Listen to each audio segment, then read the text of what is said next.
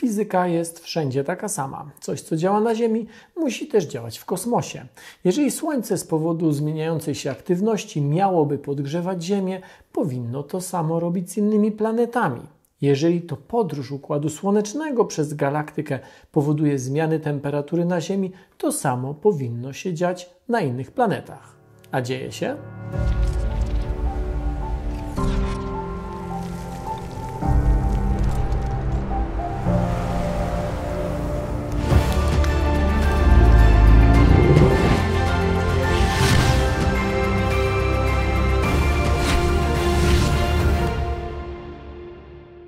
Przez ostatnich kilka miesięcy regularnie umieszczałem na kanale Nauka to lubię materiały dotyczące zmian klimatu. W opisach do moich filmów zawsze znajdziecie linki do źródeł. W opisie tego filmu zamieszczam też link do całej playlisty Jak działa klimat. Tam też znajdziecie pozostałe filmy tej serii. Dzisiaj chcę spojrzeć na temat z kosmicznej perspektywy.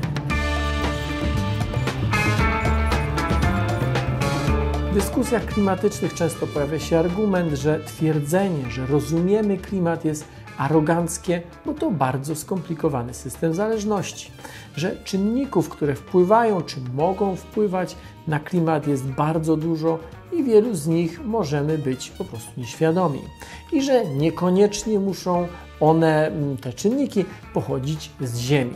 W poprzednich odcinkach, opowiadając o zmianach klimatu, wielokrotnie wspominałem o tym, że fundament, na którym opierane są twierdzenia o ocieplaniu klimatu, ten fundament, on wynika nie z jednego konkretnego pomiaru, tylko jest oparty na ogromnej liczbie danych, różnych danych zarejestrowanych w różny sposób i w różnych miejscach. Co ważne, te dane się uzupełniają, a nasze rozumienie problemu jest w zgodzie z nimi. Innymi słowy, te dane nas nie dziwią, bo wiemy, jakie mechanizmy, jakie mechanizmy za nimi stoją. Spójrzcie na przykład na ten wykres. Na początku dziewiętnastego wieku Fourier opisał, jaka jest rola atmosfery w utrzymywaniu temperatury na Ziemi. Kilkadziesiąt lat później Tyndall opisał tę dziwną właściwość C O dwa w pochłanianiu promieniowania podczerwonego. Potem, ale to wciąż jeszcze jest dziewiętnasty wiek, Arrhenius opisał czy obliczył, jak zmieni się klimat, gdy stężenie C O dwa zacznie rosnąć. Stężenie C O dwa galopująco rośnie, a klimat, tak właśnie jak wtedy obliczono, się zmienia. I tak można by różnych nazwisk wymienić całkiem sporo. Owszem, klimat, atmosfera to bardzo złożone systemy, ale na tyle rozumiemy to, co się w nich dzieje, żeby móc powiedzieć, że działalność człowieka powoduje wzrost stężenia gazów cieplarnianych, a to powoduje wzrost średnich temperatur na Ziemi.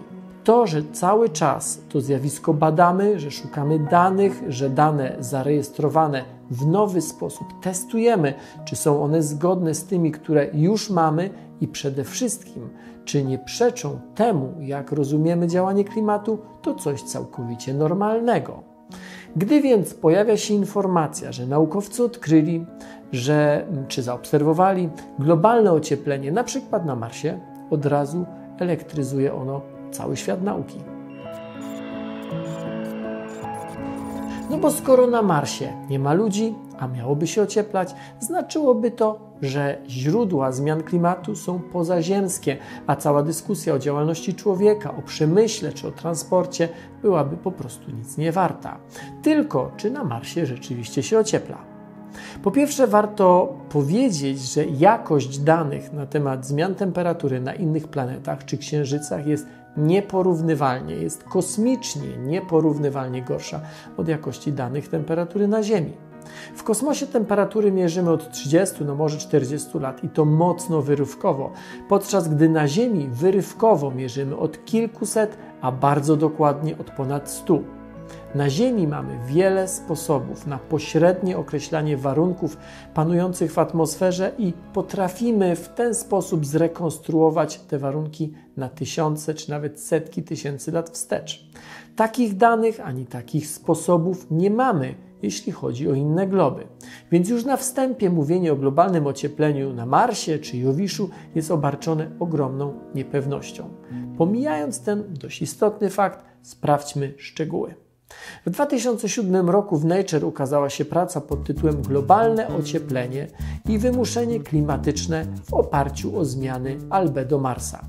Znalazło się w tej publikacji zdanie, że na Marsie wzrost temperatury wynosi zero przecinek sześć stopnia Celsjusza na rok. zero przecinek sześć stopnia Celsjusza na rok. Gdyby tak było, w rzeczywistości mielibyśmy ostro galopujący efekt cieplarniany. Tyle tylko, że tak nie jest, bo autorzy po prostu się pomylili. Zarejestrowali owszem wzrost o zero przecinek sześćdziesiąt pięć stopnia Celsjusza, ale nie w rok, tylko w dwadzieścia lat. Pomyłki zdarzają się najlepszym, opublikowali więc erratę. No ale to wciąż ocieplenie. Autorzy zaobserwowali, że pomiędzy misjami Vikinga z lat siedemdziesiątych a misją Mars Global Surveyor z tysiąc dziewięćset dziewięćdziesiątego dziewiątego roku powierzchnia Marsa nieco się ogrzała. Da się to wytłumaczyć. Wtedy, gdy Marsa fotografował Viking, szalały burze piaskowe. Wiemy to i z innych obserwacji. Wnioski na temat ocieplania się Marsa zostały wyciągnięte na podstawie dwóch pomiarów. Jeden podczas czy krótko po burzy, drugi po dłuższym okresie spokoju. Popatrzcie na ten wykres. Pierwszy punkt pomiarowy to sonda Viking, druga to Mars Surveyor. Spada albedo, więc rośnie temperatura. Ale gdy wykres uzupełnimy o dane z innych pomiarów, ten obraz wygląda już inaczej i o żadnym ociepleniu nie ma mowy. Z Jowiszem sytuacja wygląda jeszcze inaczej. To gazowy olbrzym, w którego gęstej atmosferze zachodzą zjawiska, o których, mam nadzieję, nigdy nie usłyszymy w kontekście naszej ziemskiej atmosfery. Pod koniec zeszłego wieku zaobserwowano trzy ogromne burze, które połączyły się w jedną, gigantyczną. Z symulacji komputerowych wynika, że to powinno zmienić transport ciepła w obszarach równikowych w taki sposób, że temperatura tam panująca wzrośnie o kilka stopni, ale równocześnie spadnie ona w obszarach yy, polarnych planety. To, o czym mówię, to nie pomiar, tylko wyliczenia czy predykcja. Nie ma żadnych dowodów na globalne ocieplenie na Jowiszu, a jeżeli już, to raczej mamy dowody na zmiany bardziej lokalne. I ostatni przypadek, czyli Neptun. Obserwacje prowadzone od końca dwudziestego wieku wskazują, że tam rzeczywiście rośnie temperatura, czy rośnie temperatura powierzchni. Ale rok na Neptunie trwa ponad sto sześćdziesiąt ziemskich lat.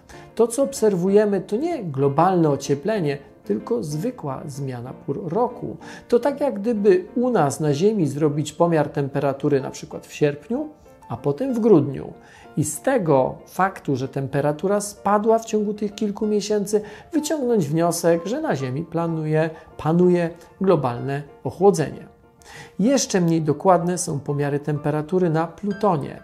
Mamy dwa pomiary oddalone od siebie o czternaście lat i zrobione podczas przechodzenia Plutona przed tarczą gwiazdy.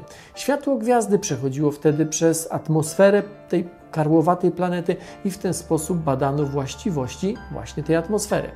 Dwa niedokładne i pośrednie pomiary w życiu obiektu, którego obrót dookoła Słońca trwa prawie dwieście pięćdziesiąt ziemskich lat. Nie nazwałbym tego dowodem na ocieplenie klimatu na Plutonie. Nauka to lubię na Facebooku i YouTubie.